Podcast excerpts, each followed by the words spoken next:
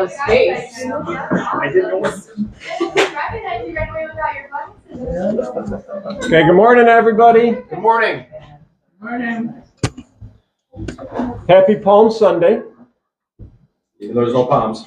And it would be uh, it'd be remiss for me if we did not turn to a Palm Sunday passage. So please turn turn to Luke chapter 19, starting in verse 28.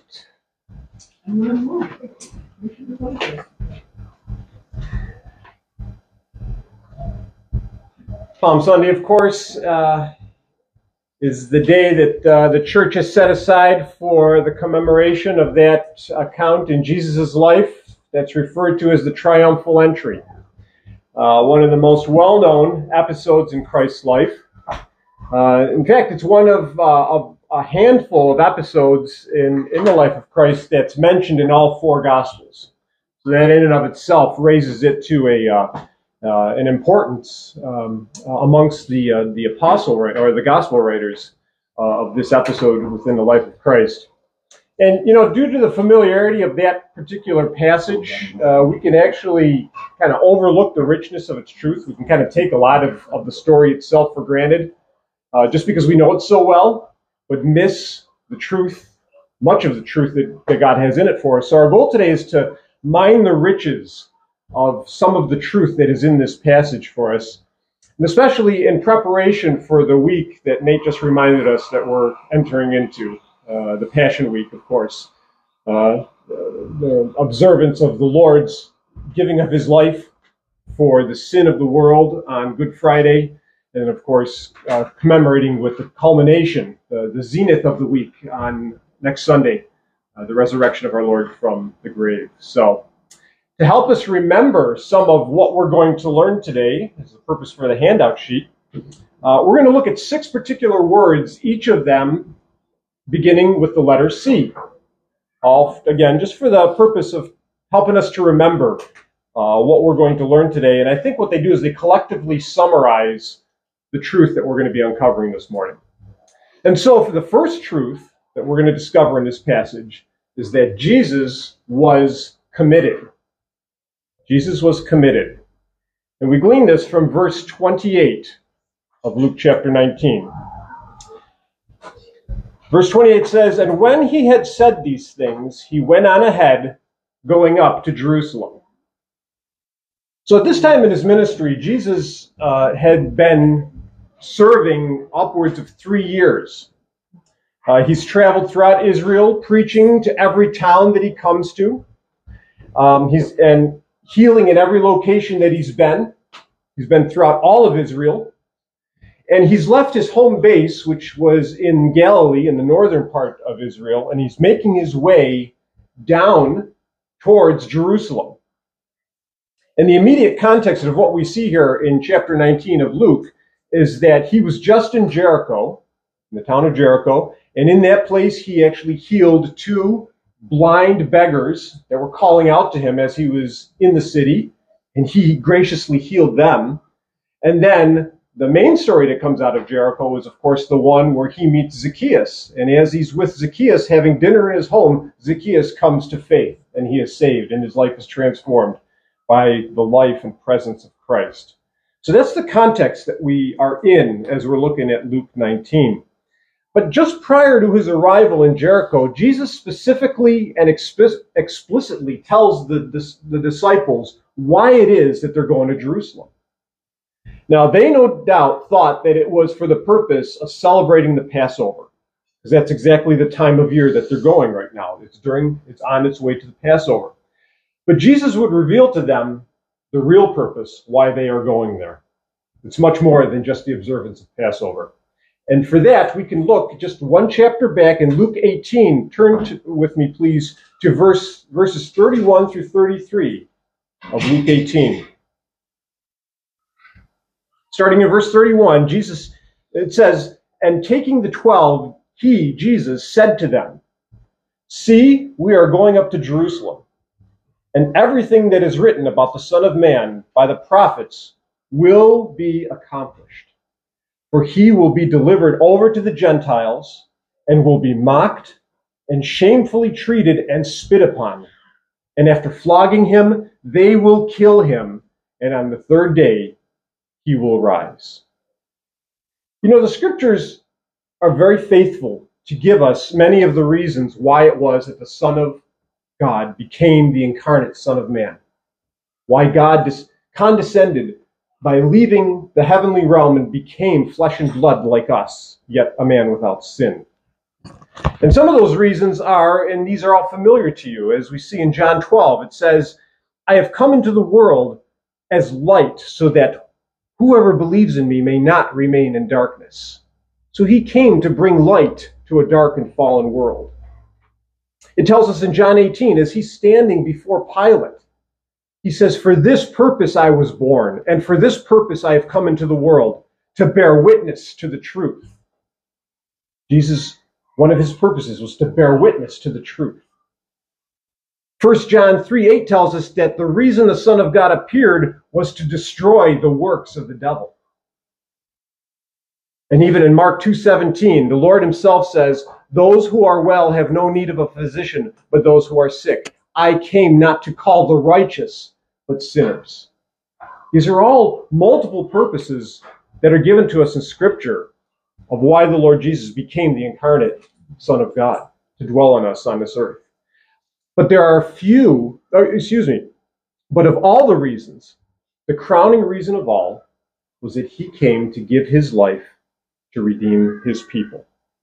And we find that in Mark chapter 10, verse 45, where he says, For even the Son of Man came not to be served, but to serve and to give his life as a ransom for many. Jesus knew that his destiny on this earth was the cross. He was born to be the Lamb of God that would take away the sins of the world. And that would only be possible by giving his life as a literal sacrifice. And as a result, he was fully committed to his calling and would see it through to its end. Notice in verse 28 of, of, of, Luke chapter 19, it says, He went on ahead going up to Jerusalem. So, knowing what's awaiting for him in Jerusalem, the cross, he led the way without any hesitation at all. He's being like a good captain in battle, leading the charge so that he may take the field with his troops that he's leading. He was committed to fulfilling the plan of the redemption that he agreed to do in the council of the Trinity before the foundation of the world. This was a plan that was set up before there existed anything. They had predetermined that Christ would go to the cross for his people. As Hebrews 12 tells us, it was for the joy that was set before him. What was that joy? Joy was God's glory and the redemption of his people. It was for the joy that was set before him that Jesus endured the cross and the shame that came with it. That is what Jesus has in mind, and that is how he is firmly committed to fulfilling that purpose. And so, by way of application, in light of that incredible truth, Matthew Henry asks this soul stirring question. He asks, since Jesus was so willing to pay the ultimate price for us, shall we draw back from any service that we are capable of doing for him? In other words, given that he gave himself fully for us, is there anything that we wouldn't be willing to do for our Savior? That's an important question that each of us need to ask ourselves and to meditate upon. So the first truth that we glean from this passage is that Jesus was committed. The next truth that we discover is that Jesus was in full control. Jesus was in full control. And we see that in verses 29 through 34. When he drew near to Bethphage and Bethany at the mount that is called Olivet, he sent two of the disciples, saying, Go into the village in front of you where on entering you will find a colt tied, on which no one has ever yet sat. Untie it and bring it here. If anyone asks you, Why are you untying it? you shall say this The Lord has need of it. So those who were sent away so those who were sent went away and found it just as he had told them. And as they were untying the colt, its, own, its owners said to them, Why are you untying the colt? And they said, The Lord has need of it. And they brought it to Jesus, and throwing their cloaks on the colt, they set Jesus on it.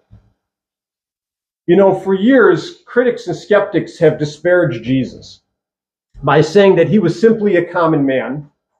And like many others that came before him, he sought to make a name for himself at that time in Israel by propping himself and claiming to be the Jewish Messiah. And like many of those other false messiahs that came prior to him, after gaining a following, circumstances beyond his control turned on him, and that's what eventually led to his downfall. That's kind of the scenario that they put in there, that they have put out there about Jesus. That's how many people view Jesus and the eventual crucifixion. They actually think that he was a guy who worked the system for a while, but then eventually he got destroyed by the system itself. But we know that God's word is polar opposite of this. Jesus was not a victim of circumstance, and he wasn't a victim of bad luck. Instead, the scriptures affirm that Jesus was in full control of every aspect of his life. And no passage is more clear in that affirmation than the one we just read. The triumphal entry did not just happen spontaneously and on a whim. As we read in the text, Jesus orchestrated this entire event. It was his idea that this came to pass. Notice, he commanded his two disciples to go into the village. He told them exactly what they were to do when they got there. He predicted exactly what they would find in terms of the response. He instructed them exactly what they should say when they faced that situation. And as a result, everything came to pass exactly as Jesus had said it would happen. This was no string of good luck or an example of the power of positive thinking. It was clear evidence that Jesus is God incarnate. He is the Word made flesh. He is the Alpha and the Omega, just as the scriptures declare him to be. He alone knows the end from the beginning, and he's the one who ordains the means by which his perfect will shall fully come to pass. It's Jesus, not the clueless disciples, and not the fickle crowd who determined that this event would actually take place. Jesus knew that the prophecy of Zechariah needed to be fulfilled, and so he initiated the plan that would actually bring that to pass. And just to bring back to your remembrance what Zechariah 9 9 says, it reads this Rejoice greatly, O daughter of Zion. Shout aloud, O daughter of Jerusalem. Behold, your king is coming to you, righteous and having salvation is he, humble and mounted on a donkey, on a colt the foal of a donkey. And so being committed to the promise that he made on the Sermon on the Mount, when you remember when he says that not one jot or tittle from the law will pass away unless until everything is accomplished.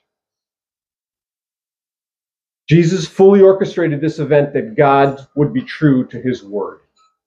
And so how do we apply this to our lives? Well, what it means for us is this. Aside from giving us another reason to love and submit fully to Jesus, it's a reminder that your life is not a series of unfortunate events. Your life is not a life being tossed to and fro by a ruthless, blind fate. And it's not a life that is without genuine meaning and purpose. Your life is in the hands of the very one who gave you life, who sustains your life, and who is in control of every aspect of your life and every life in all of creation. And if Jesus is in full control of all that is seen and unseen, then we can rest knowing that we are in the best hands possible and that no circumstance is beyond his reach. This is absolutely true when incredibly massive tornadoes rip through and destroy whole towns in the South. This is absolutely true when crazed people walk into Christian schools and gun down innocent children. This was absolutely true when the greatest injustice happened when sinful man crucified the perfectly only righteous man that ever walked this earth. He was in charge in all of that. And being control, in, in control, he alone can bring beauty out of those ashes. He is the one that gives purpose and meaning to every event that happens in all of, of history, even those that we look at and deem as completely horrific. He alone can make good out of that horrific moment. Okay, so far from our passage, we've affirmed that Jesus was committed to his goal of saving us by way of the cross, and we've seen that Jesus was in full control of what of all that was going on in the drama of redemption. Now we're going to uncover the next truth,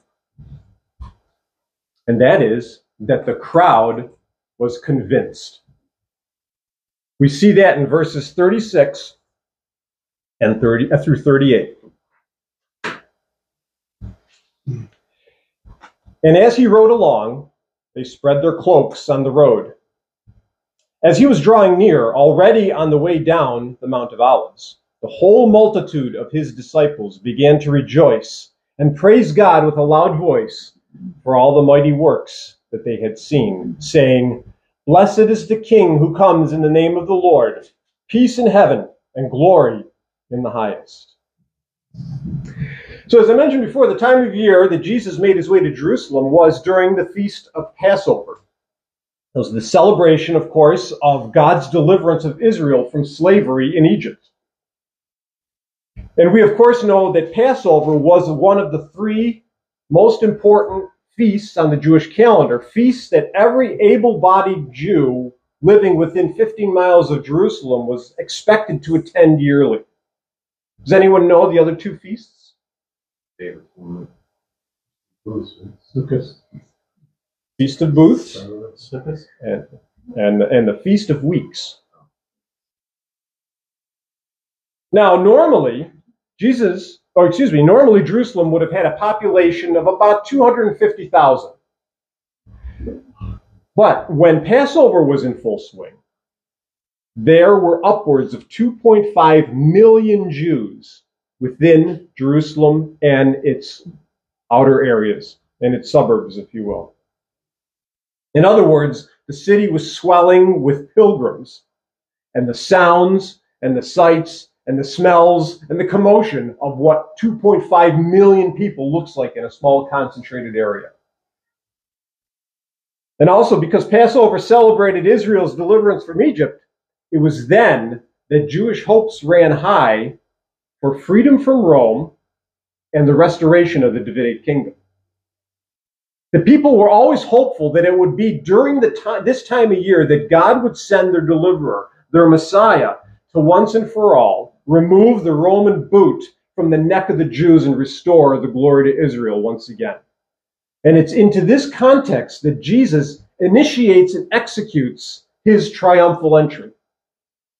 And when he does, the crowd receives him as the king that they've been waiting for.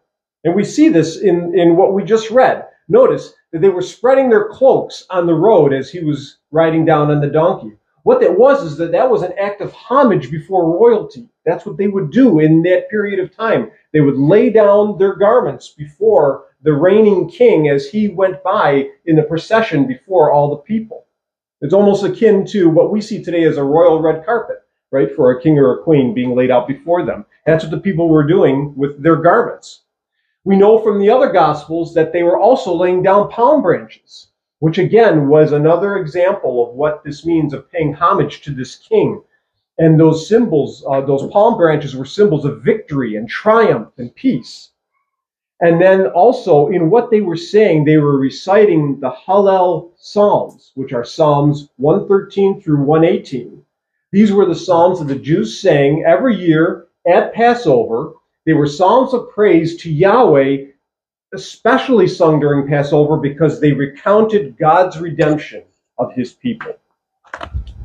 Now, because Passover was such a happy and festive celebration, it was common for pilgrims to be received by crowds with generosity and hospitality and all shouts of great joy. I mean, you have people coming in from all over the place, and there was just a, a sense within the spirit of the community there that everyone coming in was family, and they would welcome each other with shouts of joy. But it's clear that something more than that is going on here with Jesus. This isn't just another pilgrim coming into town and they're just welcoming him. From the moment that he began his ministry in Galilee, going from town to town, teaching with authority, healing the sick, casting out demons, his notoriety grew. People came from all over to hear and see and be touched by this man who Nicodemus rightly characterized as a teacher come from God, for no one can do these signs that you do unless God is with him. Right? They saw clearly that there was something special about this man Jesus. And as more and more was learned about him and what he was doing, the crowds increasingly began to believe that he was the Messiah they were waiting for. So much so that they began to refer to him with the messianic title, Son of David. And if you think about your, your remembrance of, of the gospel accounts, we see this happening at various venues throughout his ministry over the three year buildup leading to this moment. They refer to him as the Son of David, calling out to him with those messianic terms. But of all the events that took place during his time, the crowning event which confirmed their speculation about Jesus was the raising of Lazarus from the dead. And I invite you to turn to John chapter 12. Keep your finger in Luke 19 for a moment, but turn with me to John 12, starting in verse 9.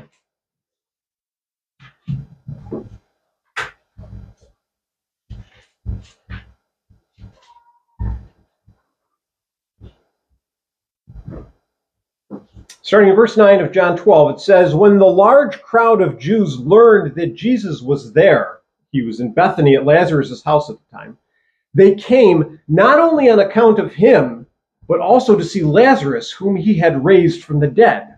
Let's skip down to verse 12. The next day, the large crowd that had come to the feast heard that Jesus was coming to Jerusalem. So they took branches of palm trees and went to meet him, crying out, Hosanna! Blessed is he who comes in the name of the Lord, even the King of Israel. And then again down to verse 17. The crowd that had been with him when he called Lazarus out of the tomb and raised tomb and raised him from the dead continued to bear witness. The reason why the crowd went to meet him was that they heard he had done this sign. So, as a result of all that they had heard about Jesus and all that they had seen, especially this crowning moment of him raising Lazarus from the dead, the people were certain that their suspicions were right about this man. The crowd was fully convinced that Jesus was the Messiah they were waiting for. And it's because of this conviction that they paid homage to him as their king when he rode into Jerusalem. This is the reason why they so willingly laid down their garments in the way they did, why they so willingly and openly, vocally proclaimed him to be their king, all under the gaze of their Roman captors. Now think about that context. They are surrounded by the Romans who are trying to keep peace within Israel at this time that is swelling with 2.5 million Jews. For the Romans, they see this as a possible huge threat of an uprising against Rome. So that tension is there. And for these Roman captors to be there and the Jews to be doing this before them, they must have been absolutely convinced that Jesus was Messiah because they had no fear of reprisals from Rome at this moment. They didn't care because they were convinced that their Messiah would lead them to victory over them. so, what's our application then? Well, at this point in the narrative, it's clear that the crowds were absolutely convinced that Jesus was Messiah. The question then that we need to ask ourselves is this Am I genuinely and fully convinced that Jesus is the Messiah? Is he truly my Lord and my Savior?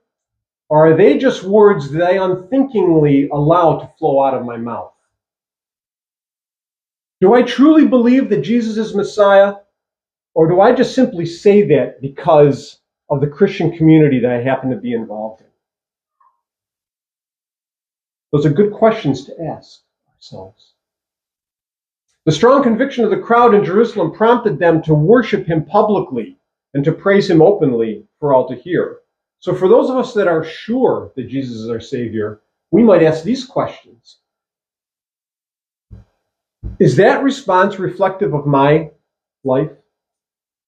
Have I laid down my garments, an example of my all that I own, every part of me? Have I laid down my garments before him in full submission to his lordship over my life?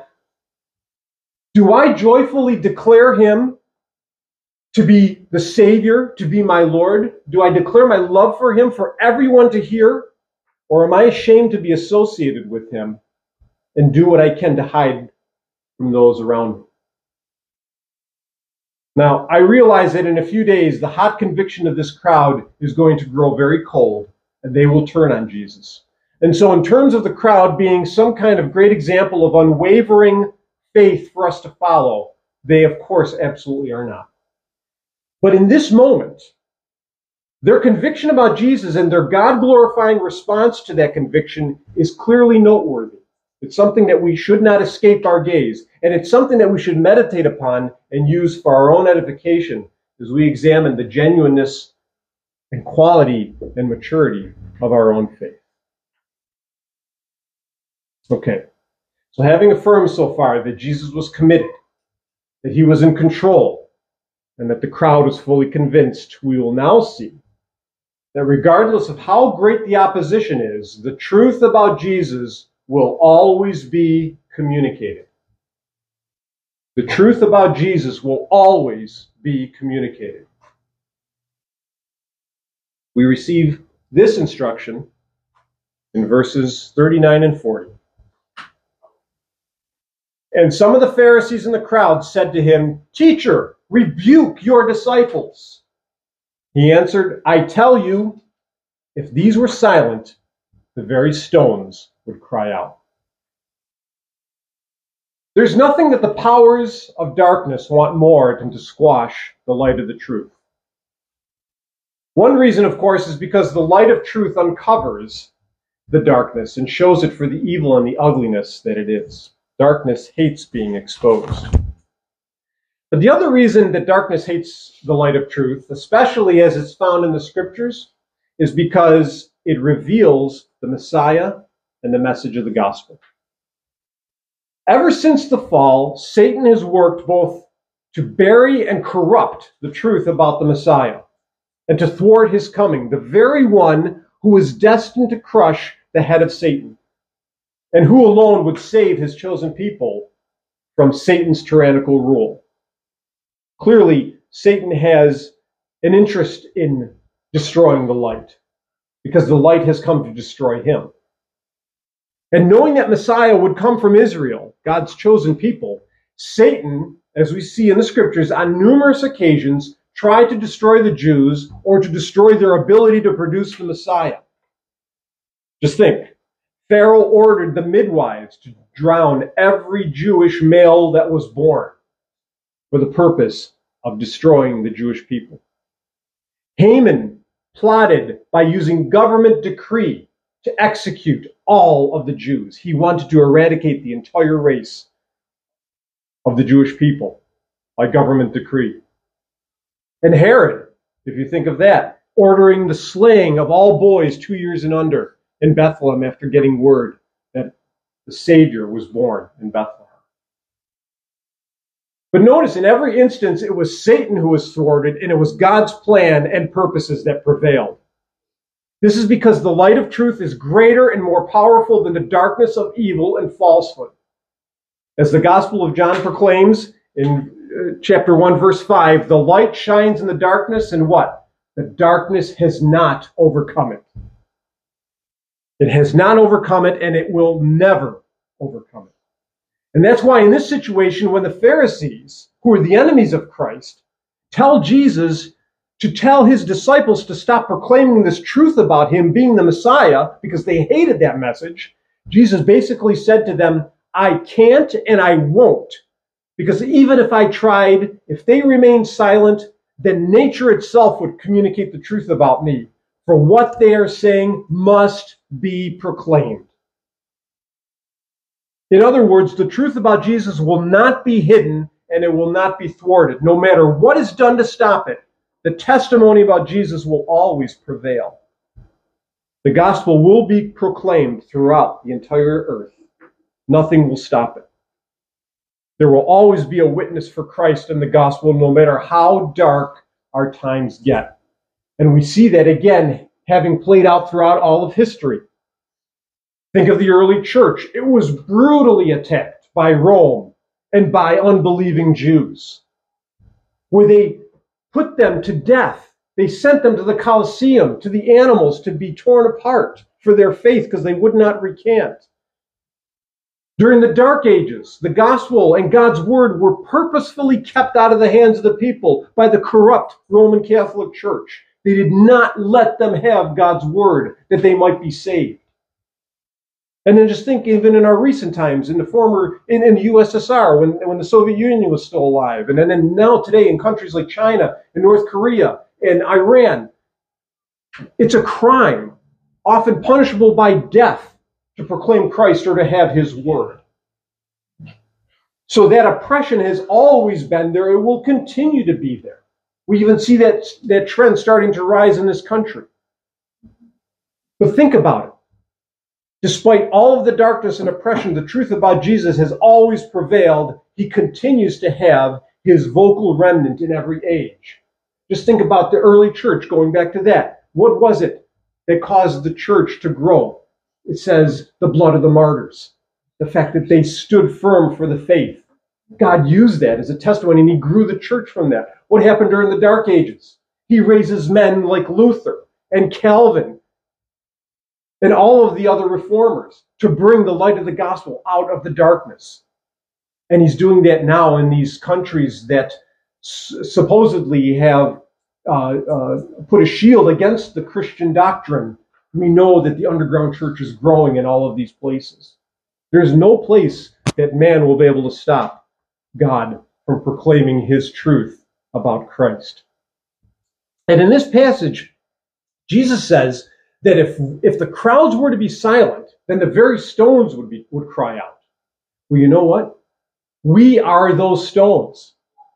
Living stones, according to 1 Peter chapter 2, who have come to the living stone, the cornerstone, Christ Jesus himself, who was rejected by men, but has simultaneously who was simultaneously chosen and precious in the sight of God. And by virtue of being labeled by God as living stones, we are, according to, to Peter, in verse 9 of his uh, first letter, chapter 2, it says, We are a chosen race, a people for his possession. For what purpose? Listen, that you may proclaim the excellencies of him who called you out of darkness into his marvelous light. That's why he has us here, that we can proclaim the beauty and the glory of Christ to this unbelieving world. The scriptures tell us that Jesus is building his church and that the gates of hell will never prevail against it. How does all this then apply in our lives? It stands, we know that the church, because it will not, that the gates of hell will not prevail against it, as long as the church remains, there will always be a witness for Jesus. Therefore, we can rest knowing that the truth about Jesus will always be communicated. Nothing will silence and put out that light. So, moving on, we have a fifth truth that we can draw out of this passage. And the fifth truth is this those who reject Christ will be condemned.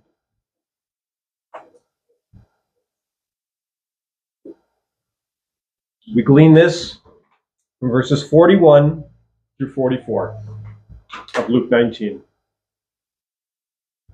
And when he drew near and saw the city, he wept over it, saying, Would that you, even you, had known on this day the things that make for peace.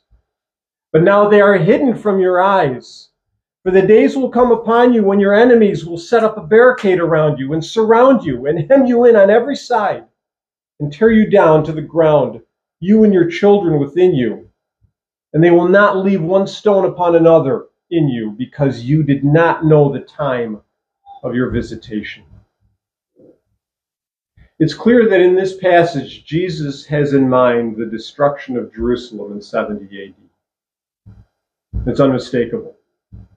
In his omniscience as the God man and with an incredible economy of words, Jesus predicts exactly what is going to happen to the city and its people in 40 years. And the reason for the judgment is because of the rejection of him as Messiah. Now, that's a strange thing for me to say, isn't it? Given the fact that we just affirmed a few minutes ago that the crowd was absolutely convinced that he was the Messiah. But you see, the reality was the conviction that the crowd had was very short lived. And as long as Jesus played the role that they wanted, that of a seeming Jewish king who came to overthrow Rome and destroy or and, and restore Israel's glory, then their conviction held firm. And by riding into Jerusalem in the way that he did, they believed that he was on his way to accomplishing that very goal. Even though he was on a donkey and not on a white steed like a normal king would come in riding in triumph after victory. But still, they, they, they took it. That's fine. You can come in on a, on a donkey. But when it was made clear that he was not there to overthrow Rome, but rather to overthrow sin and death and the devil by giving himself on the cross as the sacrificial lamb of God, well, then they wanted nothing to do with him and they rejected him outright. They did not know that his coming in this way was the very thing that would make for peace that Jesus just mentioned here. Not the peace that they desired, this freedom from Rome. That's what they thought is where real, real, where real peace was going to come from. No, the peace that with God that they desperately needed, that comes only from the forgiveness of their sins. They didn't see this as the time of their visitation from God, and so they rejected him. But in doing so, they sealed for themselves the fate of condemnation that was due and it would come in the form of the destruction of their great city, and the destruction of their great temple, which of course was symbolic of a religious system gone bad, and would ultimately culminate in the destruction of their own lives. Millions were slaughtered in Jerusalem when Rome took it down. Jesus confirms this too, that all of this, that all that excuse me, Jesus confirmed the condemnation that would come to all who rejected him as Messiah when he told the parable of the minas just prior to his triumphal entry. We see that again in Luke, in, in the Gospel of Luke. So turn to Luke 19, starting in verse 11. This is a parable that Jesus tells just prior to his coming into Jerusalem in the triumphal entry. And it's very fitting because it, it gives us an insight in terms of this whole idea of unbelief being condemned. Look in Luke 19, starting in verse 11. As they heard these things, he proceeded to tell a ter- uh, parable because he was near to Jerusalem and because they supposed that the kingdom of God was to appear immediately. So there it is again, another confirmation from Scripture that the spirit of the times was these people were expecting God, King, God's kingdom to come, his Messiah to come. And it says, He said, therefore, a nobleman, a nobleman went into a far country to receive for himself a kingdom, and then return. Calling ten of his servants, he gave them ten minas. A mina is about three months' worth of labor for a, a common laborer. And he said to them, Engage in business until I come. But his citizens hated him and sent a delegation after him, saying, We do not want this man to reign over us. And when he had returned, having received the kingdom, he ordered these servants to whom he had given the money to be called to him, that he might know what they had gained by doing business. Okay, so at this point in the story, the nobleman goes through and he he recounts the the results of these stewards that he's given money to. He, he wants to see how they did. And he commends two of them because they did really well. They, they got a nice profit back from what they invested. And then there was one that did nothing with what he was given and he was severely rebuked. That's not part of what we're going to look at here, but what's interesting is the very tail end of things. After reviewing the performance of his servants, the nobleman has these stark words to say about those citizens who, if you remember, it said, hated him and did not want to rule over them. Look at verse 27. But as for these enemies of mine, who did not want me to reign over them, bring them here and slaughter them before me.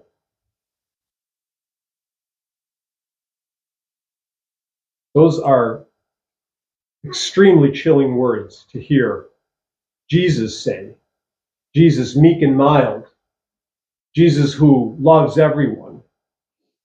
Yet for him to utter a parable that has these words talking about his enemies. Well, how do we apply this? What we get from all of this is the reminder that there's no middle ground when it comes to Jesus.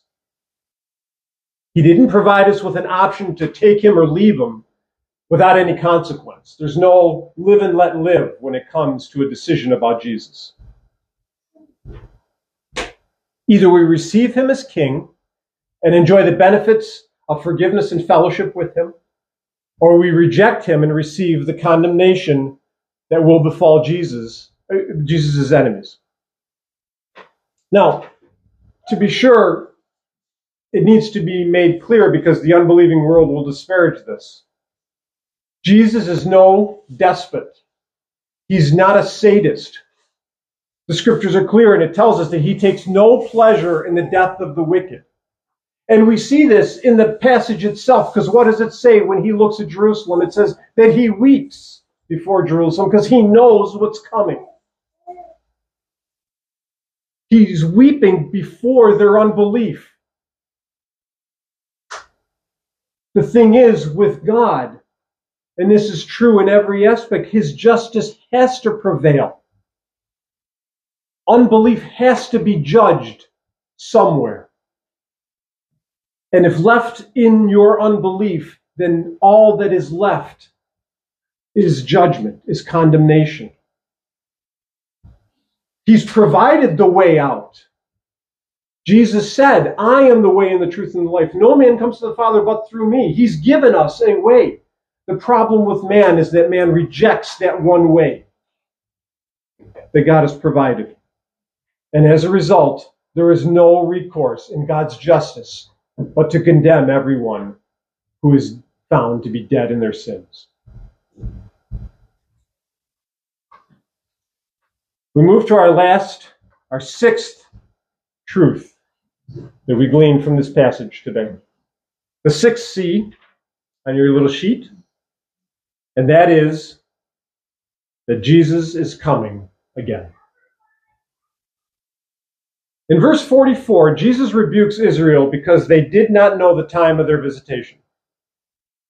Having supposedly been waiting for Messiah to come all these years, he then chastises them for missing it completely when he finally shows up. That rebuke them is something that we should take to heart regarding Jesus' return. The triumphal entry was clearly a, a pivotal moment in Christ's life and one that had to come to pass to fill the prophetic word. But it was not only an event for that historic moment, it's also a preview, a shadow, if you will, of what will happen when Jesus returns. This time that we just read about this morning, Jesus came humble on a donkey's colt as the Prince of Peace, as the Lamb of God. When he returns again, he's going to arrive in glory as a conquering king on a white horse with the armies of heaven dressed in white linen following him, as it tells us in Revelation 19. And he's, he's going to come destroying his enemies and bringing everlasting joy to his people. So, in teaching about this, then, Jesus instructs us to be on the lookout for that day. Remember what he says in Matthew 24. He tells the disciples, You also must be ready, for the Son of Man is coming at an hour you do not expect. Watch, therefore, for you know, no, you know neither the day nor the hour. And Paul picks up on that theme in first in 1 Thessalonians chapter 5. He says this For you yourselves are fully aware that the Lord will come, how? Like a thief in the night. But you are not in darkness, brothers, for that day to surprise you like a thief. So then, let us not sleep as others do, but let us keep awake and be sober. So, as we wait, how are we to conduct ourselves? 2 Peter chapter 3. Therefore, beloved, since you are waiting for these, for the fact that the Lord is coming, be diligent to be found by him without spot or blemish and at peace. And in 1 John chapter 3, he says, Beloved, we are God's children now, and what we will be has not yet appeared. But we know that when he appears, we shall be like him, because we shall see him as he is. And everyone who thus hopes in him purifies himself as he is pure. That should be our motivation. The way we apply this truth then in our lives is that in light of all this, don't be caught by surprise at the Lord's return. Cultivate a life that is more and more devoted to loving and serving our Lord and less and less enamored with the things of this corrupted worldly system. For by doing so, you will be ready for his coming, either at his actual coming to this earth or at the day that he takes us home in death. And you'll have no reason to shrink back in shame or in fear at his appearing. That's exactly how he should find us, waiting and excited and ready for his return at any moment. So there are the six truths gleaned from the triumphal entry. Jesus was firmly committed to going to the cross on our behalf. And also, we take from that he's firmly committed to finishing the work that he has begun in each one of us, which is a great hope. Jesus was in full control of everything. That means, regardless of what we face in, in life, we have nothing to fear. The crowd was absolutely convinced that Jesus was Messiah, and we should be too. The truth about Jesus will always be communicated. So while we live, let us do our part to be part of that heavenly chorus. All unbelievers will be condemned. So we need to pray for the lost and we need to proclaim the truth that will save them, that they will be spared that end. And lastly, Jesus will assuredly come again. So we need to be watchful and continually asking the Lord to work in us for our purification.